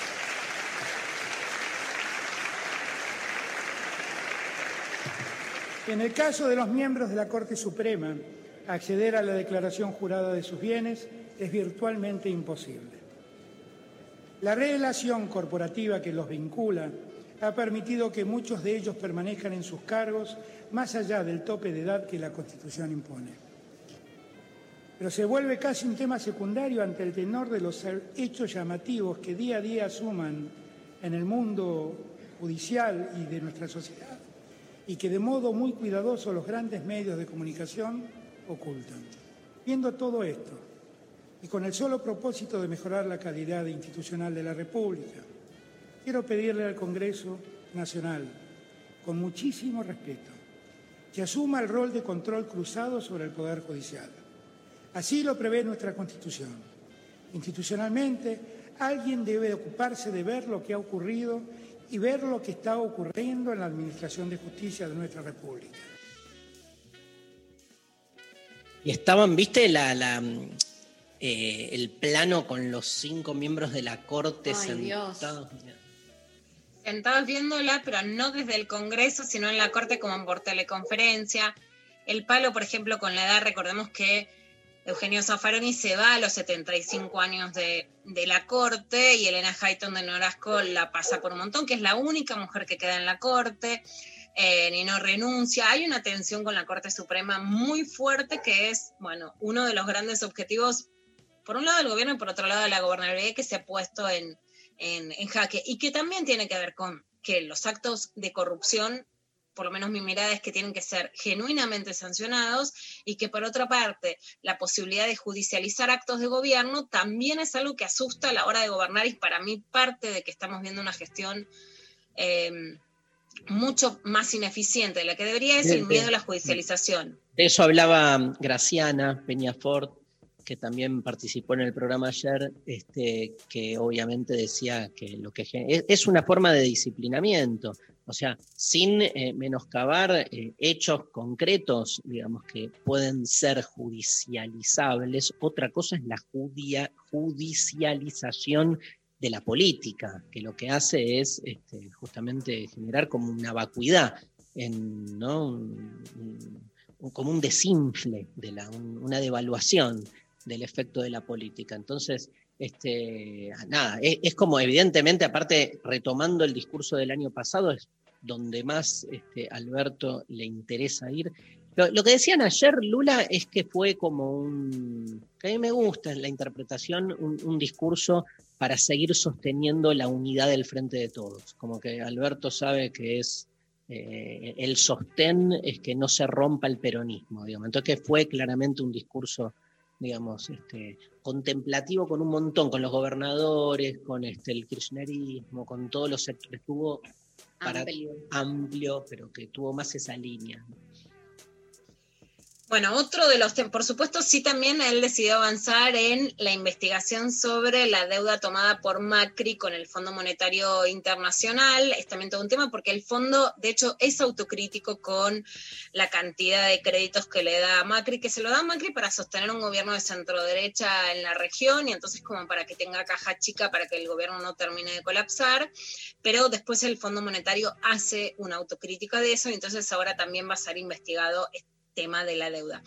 Más allá de eso, se, eh, se metió con el tema de la violencia de género, pidió que haya un pacto, un acuerdo político y que sea una política de Estado, nombró algunas de las de las medidas que se toman, por ejemplo, el plan acompañar, que contempla 20 mil pesos por seis meses para víctimas de violencia de género, que es cierto, es uno de los mejores planes, pero está mal ejecutado. Esto también hay que decirlo. Hoy no llamás al 144, les cuento una pequeña anécdota personal. Yo he dicho, está este plan en el programa de Ángel de Brito, o sea, en un programa masivo, llama al 144 para averiguar y me han contestado, no es el 144 porque eso depende de las localidades. Entonces, para ponerlo en ejemplo, vos no puedes tener un plan que es tan fundamental para que una piba pueda decir, yo me voy de este pueblo, yo agarro otro trabajo, si no queda otra, me rajo, me, me mudo de casa y que sea tan difícil saber cómo llegar a ese plan. Ahí hay una duda del Estado que no puede tener piripipí burocrático, que tiene que implementarse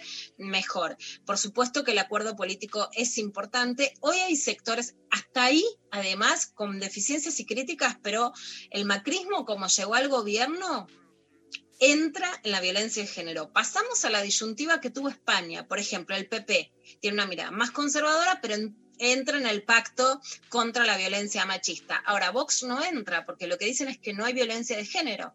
Entonces, la pregunta es también qué va a pasar con los sectores de Milley, eh, con los sectores que hoy están jugando a la ultraderecha, porque ahí no entran en este pacto democrático y qué va a pasar con las alianzas de derecha, ¿no? Que pueden llegar a disputar o a llegar al poder o alguno de los poderes en otro momento. Vamos a escuchar lo que decía Alberto sobre este tema.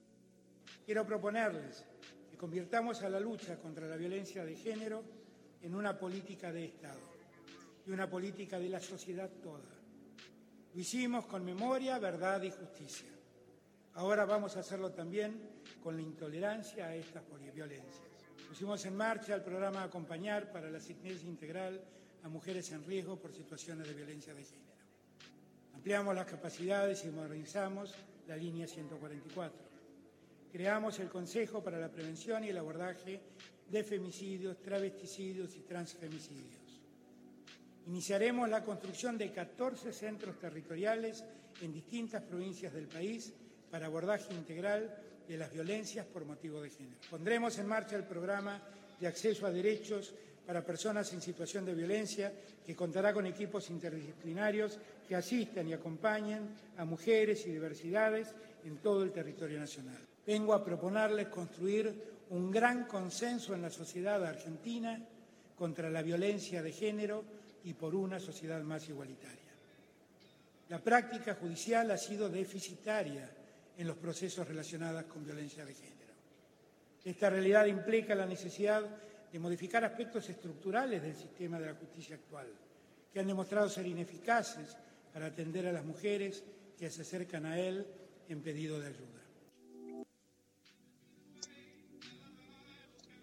Bueno, por un lado, por supuesto que el, poder con más déficit, con más deuda con las mujeres es el poder judicial. El poder que más hizo avanzar a las mujeres es el poder legislativo. El poder ejecutivo tiene cosas para mejorar, para desburocratizar y para que lo que hay por lo menos le llegue concretamente a las mujeres. Hoy tenemos un problema con el Poder Ejecutivo. Yo creo que en ese sentido sí, más allá de estos 14 centros regionales, el programa de accesos, hay que decir cosas un poco menos institucionales y agarrar un poco más las cuerdas para que los recursos que hay se puedan dar de mejor manera, ¿no? No es solo patear a la justicia. Al margen, hoy la mayor deuda con las mujeres es, sin lugar a dudas, del Poder Judicial. Dari, Mari, y todo el equipo, ayer hubo muchísimo debate sobre una producción de Florencia Peña en la revista Gente. La producción, si la vieron, es una producción donde se intentaba, digamos, asentar los valores supuestamente de la revista Gente en relación a estar en contra de la violencia de género. Era una producción donde ella se mostraba sufriendo, llorando, adentro de un cajón, que es la escena más fuerte, y que generó muchas críticas. Eh, de hecho, también ayer me llamaban de distintos programas de televisión que nunca hablan de chismes, digamos, etcétera, que nunca hablan de violencia de género para que una salga a opinar. La opinión es muy clara porque a esto no se le puede quitar el cuerpo y por eso les voy a traer algo que, que, que decía y que me pasó hace 10 años, que es casi una situación idéntica la tapa de la revista Gente y esas fotos no están buenas, pero no por mil disquisiciones que es necesario ver o por quién es buena o mala. Básicamente, vamos a decirlo muy clarito, porque a los tipos que son violentos les calienta, los excita, los motiva a ver sufriendo a las mujeres.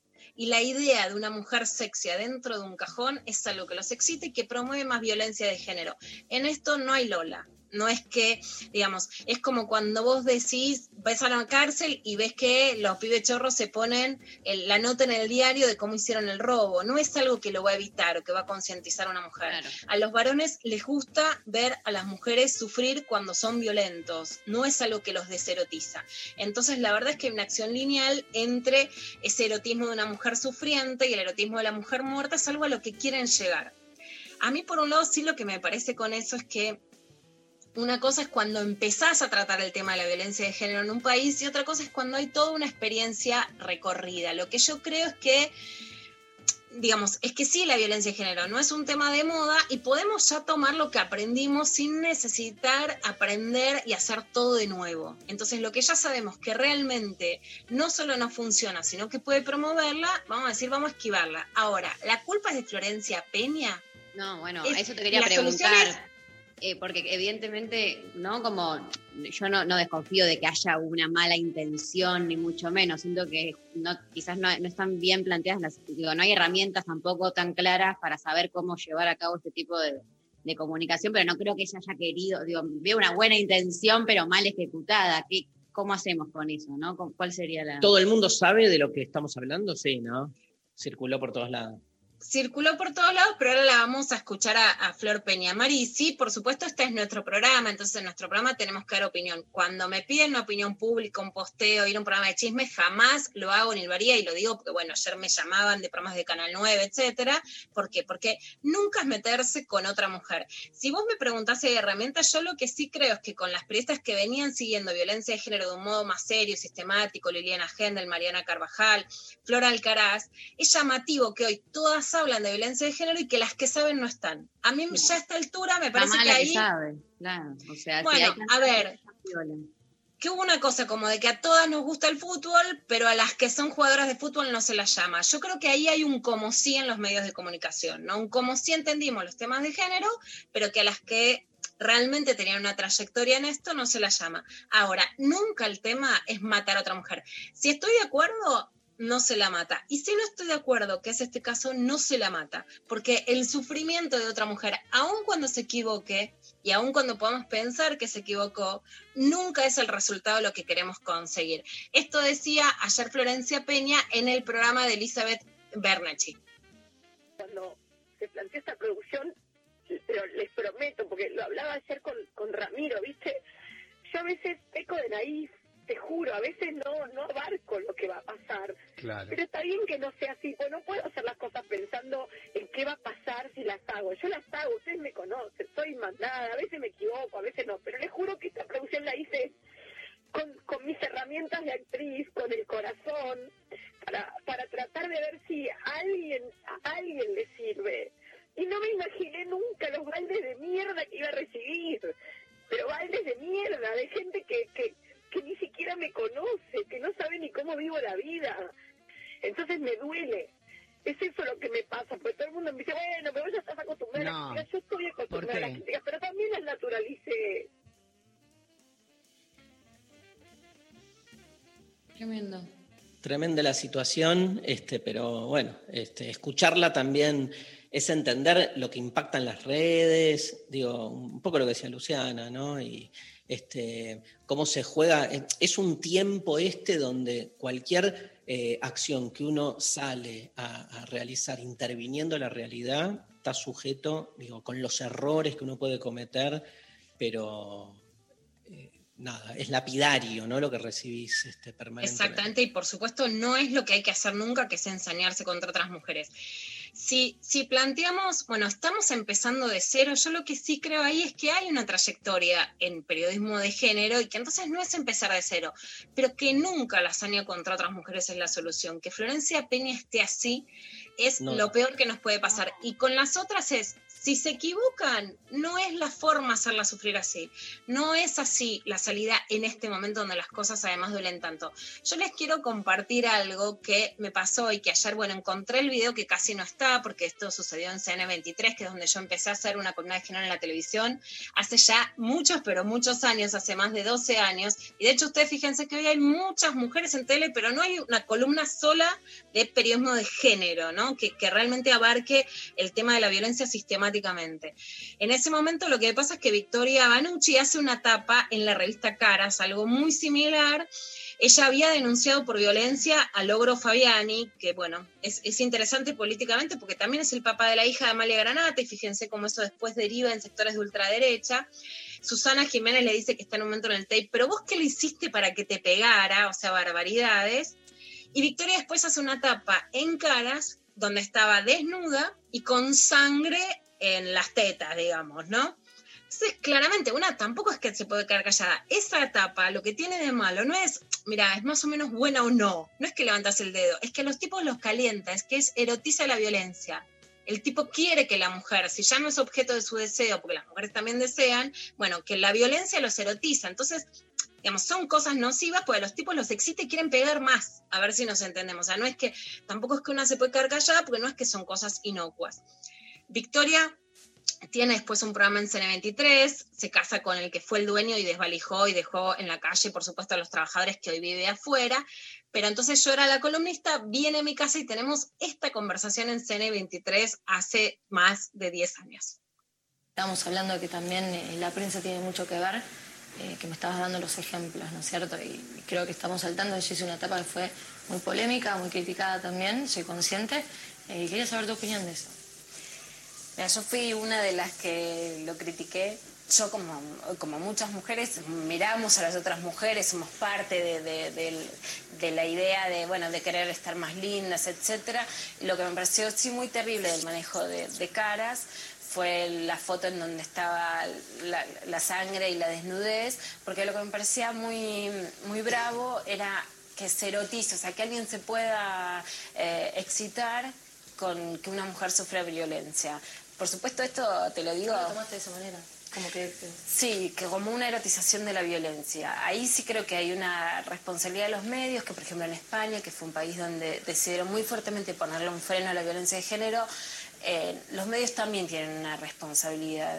Por eso en este caso sí, no me gusta que un medio venda que una mujer es sexy eh, con sangre. Eso creo que tiene que entrar dentro de la nueva ley de medios, una nueva etapa de medios que puedan ser atractivos, que muestren mujeres sexys, que, pero que no pero que pasen la línea de fomentar la violencia.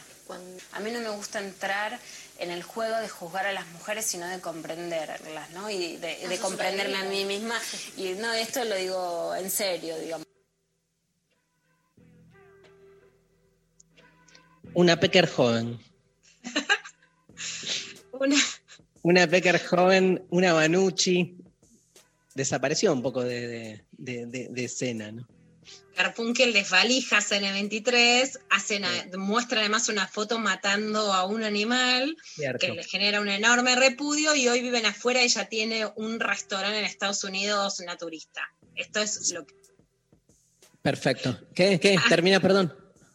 No, hasta ahí se... Lo que quiero decir es que hay cosas que los medios ya hicieron y que les dijimos que no hagan. Y por otro lado, se puede hablar con las mujeres con amabilidad y sin que ellas sean las que reciban la crítica y las que terminen angustiadas y mal.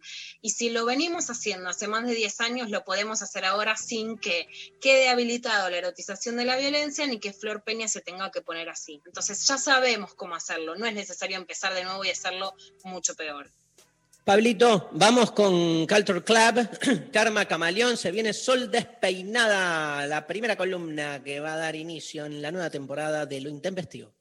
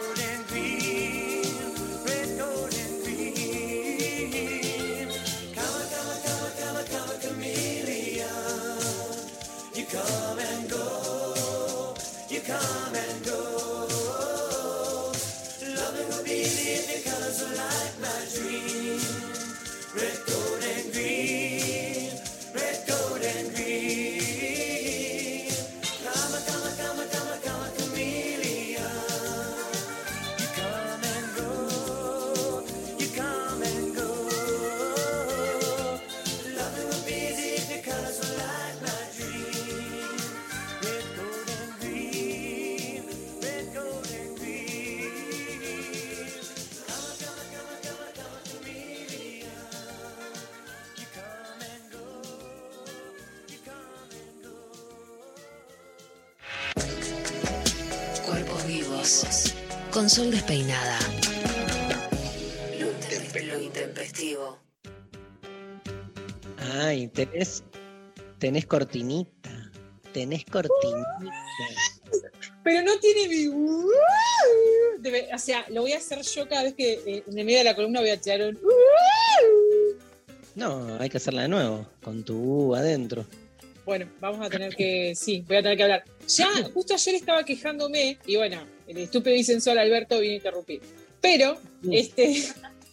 Con algo poco importante como Ya no hay respeto a la investidura, ¿no? En este programa la investidura. No, va con cariño. Es, es- es- es- La investidura es un de Sol. Simpson, es La un chiste de los investidura de- Simpson. Médica de sol. O sea, ¿qué es más importante? Pero ¿Hablar por de, supuesto. de las cosas que Pero nos trae el sol? O, o- Total. O, de la deuda, ¿a quién le importa? Cosas La poco deuda relevantes. orgásmica. ¿La deuda es orgánica o no será? Total, total.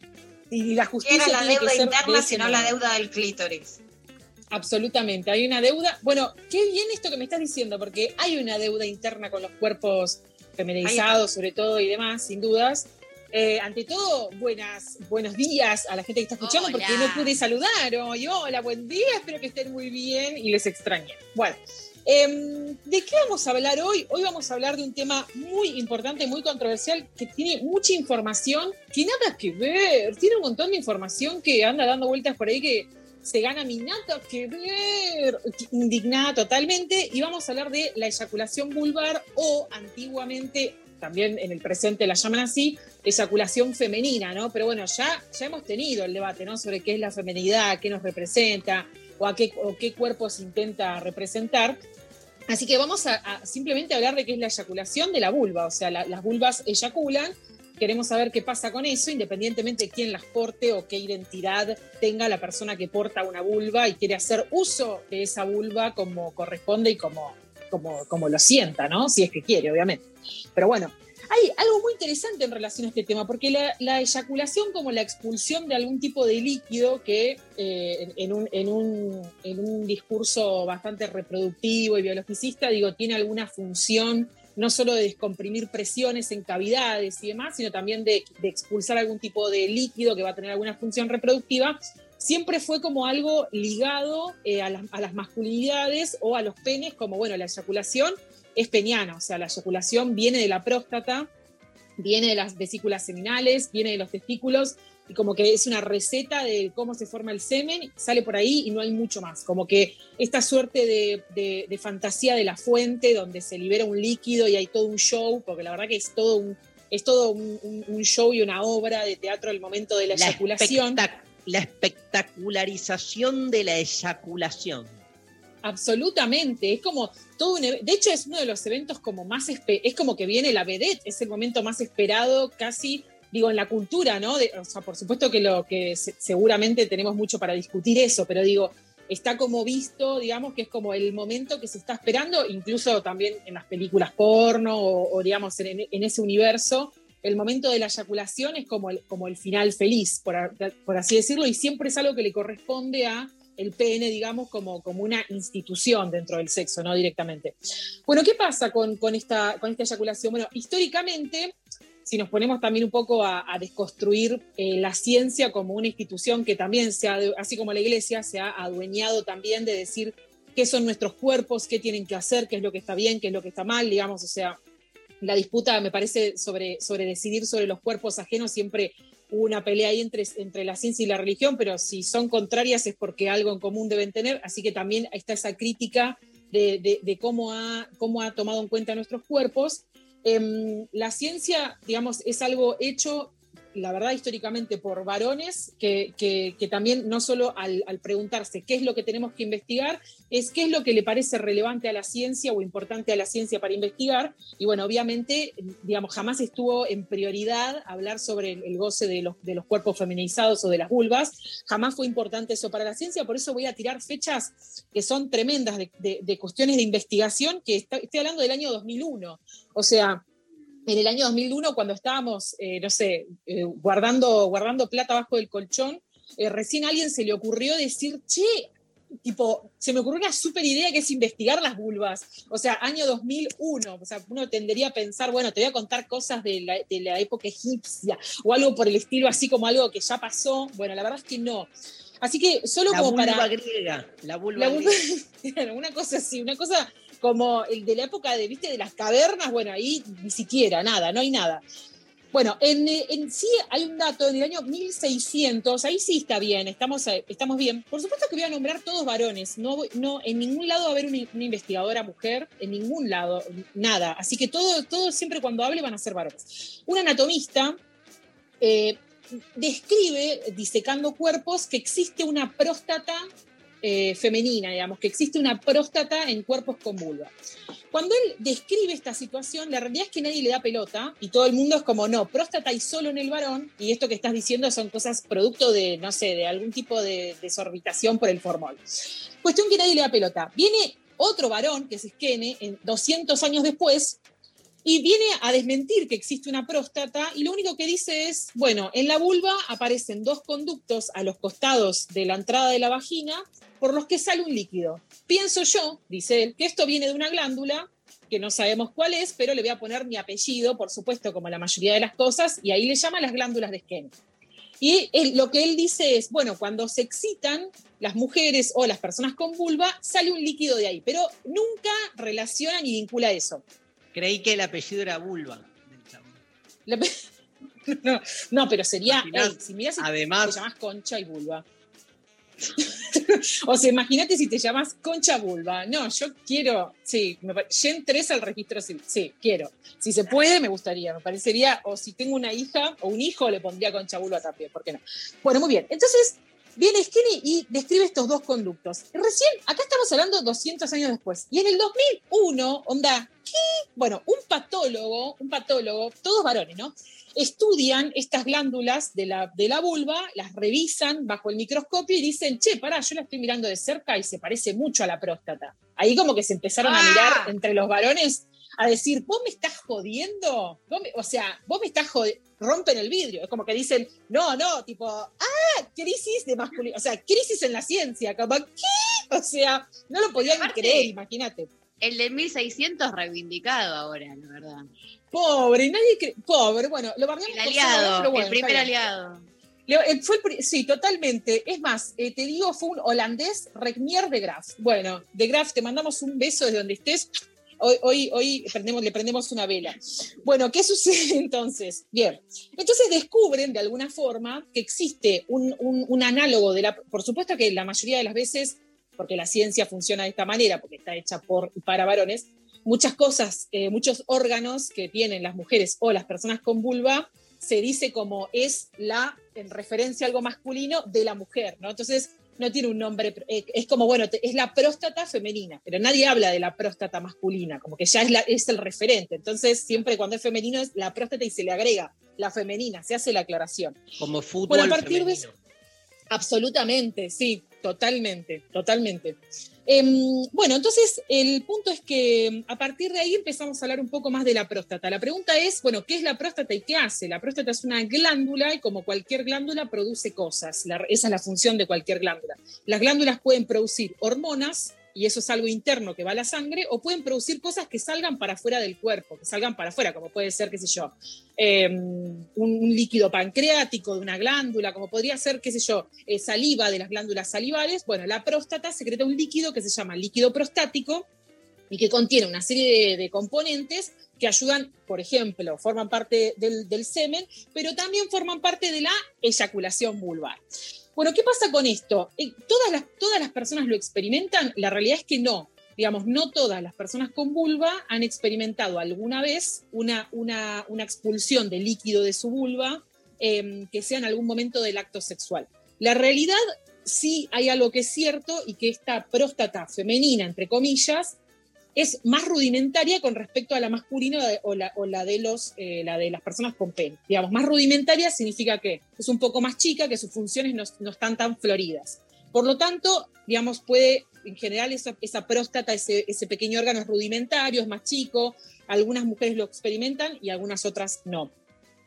Em, este líquido, para identificarlo, cómo hacer si queremos saber si lo tenemos, es un líquido blanquecino, es un líquido muy escaso y es un líquido que sale con poquita fuerza, digamos. Es algo que aparece en algún momento del act- el acto sexual. Yo voy, chequeo, toco y hay un líquido blanquecino como si fuera una especie de flujo, pero, pero blanquecino escaso, bastante, un poco viscoso. Ahora, mucha gente... Podemos ir tanteando en el acto sexual, como, bancame un toque que quiero tantear y te vas, vas ahí escarbando a ver si me salió el liquidito, a ver si no, no seguí. Como que se puede dar esa situación, ¿no? Como de. Absolutamente. A ver, Absol- sí. O incluso no le decís a nadie, capaz estás sola y querés tantear también. o sea, por ahí no tenés a Obvio. nadie a quien decirle. más se hizo que lo otro, la verdad. Por ahí ¿Para no hay nadie quien avisar. claro, para que vamos a hablar, vamos a hablar de la realidad. Bueno, voy a... Un caudal de tanteadores. sí, sí, sí, o sea, tiene, tiene que haber catadores de, de- de- de esto, ¿no? De este flujo, de esta eyaculación.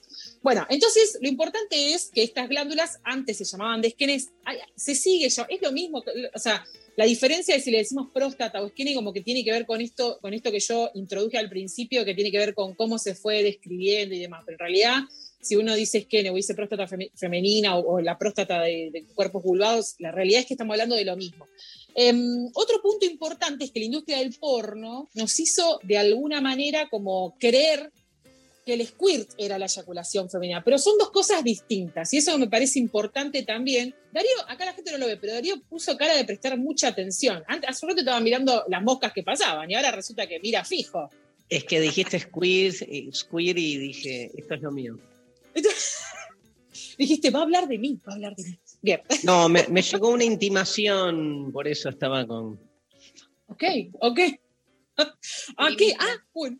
¿Cómo, perdón? Totalmente, sí. Bueno, me agrada. Me agrada el rumbo que está tomando esta columna. me agrada. Este, este es el espíritu de esta columna. Bien, que hablemos de nosotros. Sol Bueno, no sabía que, para que mí era lo mismo. Pensé que squirt y eyaculación era lo mismo. Iba a decir lo mismo que María. Bueno, al final todo es lo mismo. Bueno, ¿qué pasa? Claro, la- la- el- bueno, digamos, la crítica es que la industria del porno, digamos, de alguna manera espectacularizó el squirt, igual que, espe- que espe- se espectacularizó, me trago, eh, la eyaculación del pene, digamos, como que es esta fuente de energía que estas El cataratas. lechazo, el chorrazo, digamos. Esa idea de que es una fuente. Sí, sí, que, y, que, y que la fuerza con la que- como que es un show, ¿viste? Como que es un show. Como que decís, ¿para qué voy a. Soleil si puedo acabar? Claro, exactamente. sí, sí, sí. O sea, bueno, entonces. El parque de la de- costa cuando termina, que vienen las fuentes de agua y empiezan a derramar. Competencia de chorrazo. A ver cuál llega más lejos. Un clásico. Un clásico, claro, ¿ves? Eso es muy de, muy de. Seguro que los varones se juntan a. Lo cual me llama un ¿A poco. quién la le atención. salta más? ¿No? La famosa Total. de, a mí me salta hasta el techo. Tre- Sí, bueno, sí, pobre. Bueno, está bien, sí, está bien. está bien, sí. Salvo que viva en la casa de los siete enanitos, no creo que, que pueda. que bueno, avanzamos, avanzamos porque esto se nos va. ¿Qué pasa con el squid? Está muy bien, sí, la gente piensa que es lo mismo. Bueno, ¿qué sucede? La industria del porno dice, bueno, si nuestras actrices, ¿no? Pueden, pueden este, largar este líquido, que ahora, ahora vamos a charlar de qué se trata, pero este líquido de esta forma tan eh, espectacular y tan, y tan show, este, bueno, evidentemente es, un, es, un, es un tipo de eyaculación. ¿Qué pasa? No hace mucho tiempo, en los 90, o sea, no pasó tanto tiempo, alguien decide investigar de qué se trataba este líquido. Entonces, lo que hace es poner un catéter, o sea, pone un tubito que va directo a la vejiga. Este dato es importante. Les dice a estas personas que se masturben, que tengan que, que- que- que vivan, digamos, esta, esta ceremonia sexual solitaria, y eh, analiza después una muestra de ese líquido. Cuando lo analiza, se da cuenta que tiene los mismos componentes que la orina y que además salió de la, de la vejiga. Eso ya era un dato clave, como que ya no hay mucho más para evaluar. Pero sale de la vejiga y tiene los mismos componentes. Tiene ácido úrico, tiene creatinina, o sea, los mismos componentes de la orina. Solo que sale más diluida. La conclusión a la que llega es que durante todas esas, esas contracciones que tiene el piso de la pelvis, cuando se produce el orgasmo y, y- y todo este tipo de cuestiones, se afloja un poco el esfínter eh, uretral y de esa manera, al aflojar, sale con mucha fuerza la orina, pero sale diluida. Ese es el punto, digamos. Entonces, el squirt viene a hacer eso, como esa pérdida de orina que sale diluida, que sale por la uretra. O sea, no sale ni, no sale ni, por, ni por la vagina, no sale ni por los conductos de esquene o los conductos de la próstata femenina, o sea, sale de otro lado y tiene otro origen y tiene que ver con que se afloja todo. Que, que lo puedas disfrutar, buenísimo, que, se- que, o sea, seguro está bárbaro, o sea, nadie lo duda, pero eso no, eh, digamos, en realidad, en- a los, si nos ponemos en tecnicismos, no está bien llamarlo eyaculación, porque no sale ningún producto eh, que, que- que venga de la- del aparato genital, sino más bien del, del, del urológico. Sol, nos quedan dos minutos. Los quiero mucho, acaben, eh, mastúrbense mucho y me Queda cuentan después. Queda un minuto y medio. Los quiero mucho y mastúrbense. Hay una pregunta, hay una, hay una la gente nos para en la calle y quiere que te preguntemos cosas. Acá mandan eh, una pregunta, dice, pregunta muy seria, se me inflaman las glándulas de esquene y una vez me dijeron que es porque no sé eyacular y el líquido se acumula. ¿Es así? ¿Cómo se aprende? Qué compleja esa pregunta para un minuto y medio. Eh, yo repreguntaría, un minuto encima, yo repreguntaría, este, mm, eh, eh, bueno, sí, no, eh, digamos, no creo que haya un aprendizaje, salvo que sean ejercicios del piso pélvico. A mí me da más la impresión de que se tapa el conducto, pero que se tapa como se puede tapar cualquier otro. eh, y eso da dolor y no está nada bueno. Pero yo Claro, diría no- parecido no es- que tiene que ver con- Claro, parecido a la bartolinitis, exacto. Es más una, infec- una infección que algo que se resuelva con una técnica, digamos. Claro, no creo que sea un problema mecánico, sino que más bien es un problema de cosas que están ocupando espacio en el conducto de salida. Pero esa es, es- la verdad que no, no- no- no conozco a esta persona, así que por ahí no, no estoy, estoy diciendo algo que no aplica a este caso. Hay muy poca información, pero eso pensaría yo. Che, ¿estás contenta de haber vuelto? Por supuesto, feliz, feliz, feliz, feliz de la vida. Bueno, Feliz, feliz. ¿qué hiciste con ojotas? La sacrifiqué. No, la... Y sí, porque ni se la escuchó hoy. Ojota, no sé dónde está, no, está durmiendo, está durmiendo. Pastillita. este, Le, le clavaste pa- pastillita. No, jugamos, jugamos hoy a la mañana, entonces ya quedó medio cansada. Así que yo creo que es eso y se tiró a dormir. Pero no, está, está, está, está. Bueno, nos vemos en 15 días. Gracias. Exacto, les quiero mucho. Adiós. adiós. despeinada, pasó por lo intempestivo, dedicado a eh, todos. Cerramos con eh, Paula Mafía. ¿Les parece que acaba de sacar un libro? eh? Verso, un libro este, por Editorial Planeta. Paula Mafía, eh, Polvo.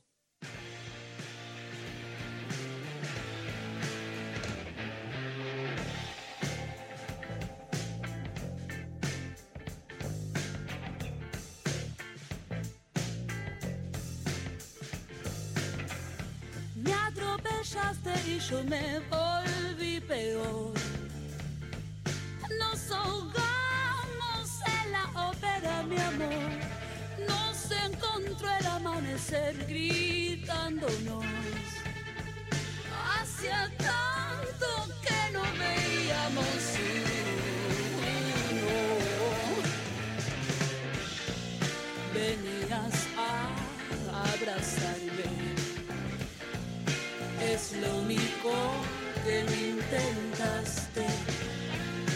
Las dos abrimos la jaula y la bestia nos comió.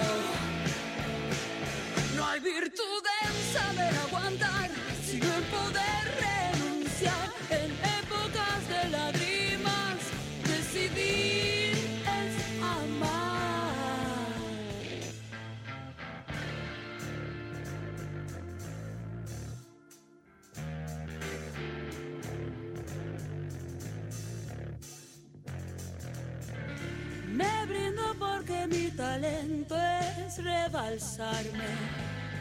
Cuando fallo el enchastre es tan grande,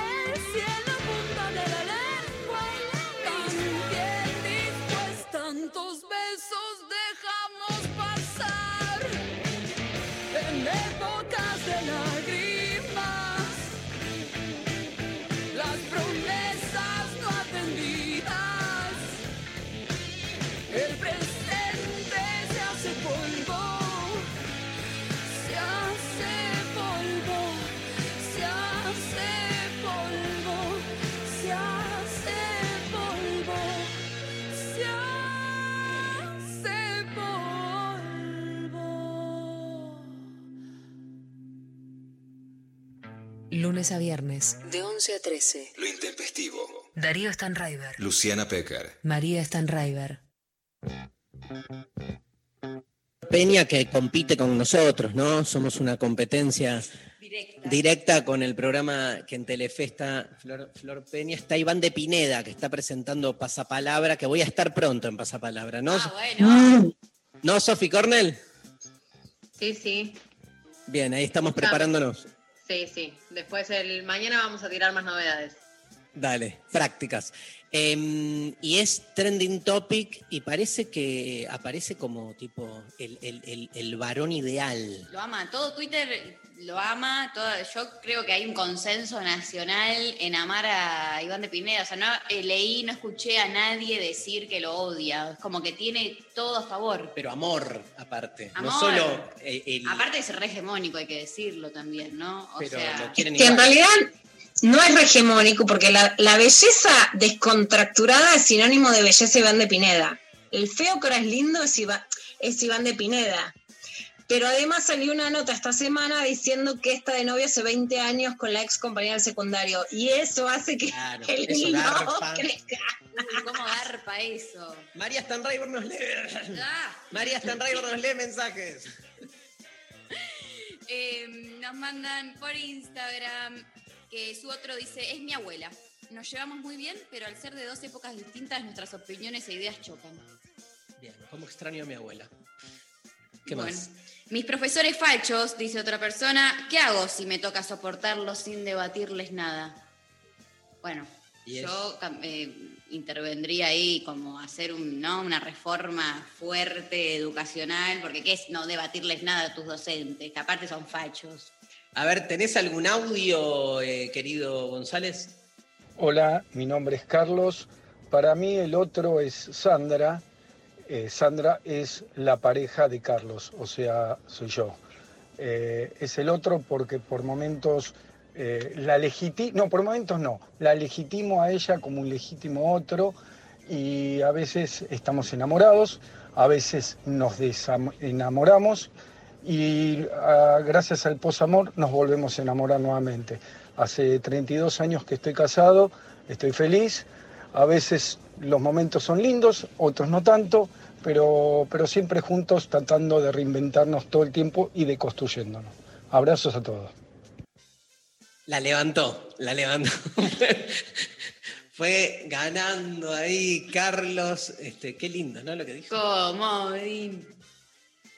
Es, es muy, o sea, le pusiste tan poca onda que, o sea, Es si que hay- pensé que me iban a bancar, que alguien más iba a No, yo que no quiero sacarle el comodín a Sofi Cornell, que Sofi Cornell le aplique su comodín. Hoy es mi cumpleaños, yo elijo el comodín. Vamos, Sofi. ¿se lo das a Carlos? A Carlos a full. Obvio. Mira. Amor, post amor, desamor, tiró todo en una misma frase, me encantó. Treinta y pico de años, ¿qué más querés? Veníamos hablando de Iván de Pineda hace 20 años, ¿cómo no nos vamos a empatizar con esta persona? Carlos, te espero en el curso, ¿eh?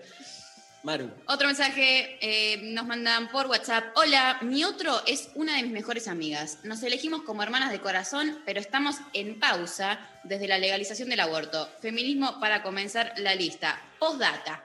Escoltore y Salomone tenían un bronceado de cama solar y toda la hegemonía chonguera de los 90. Otra postdata. Feliz cumple, Sofi. Son todas bellecitas, Adri.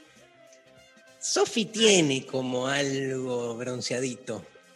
Sofi tiene bronceadito y si vamos a estar con hegemónica, le ganamos de acá a la China, a Wuhan con Sofi Cornell de hegemónica. Mira, si tenemos un comodín hegemónico es Sofi Cornell.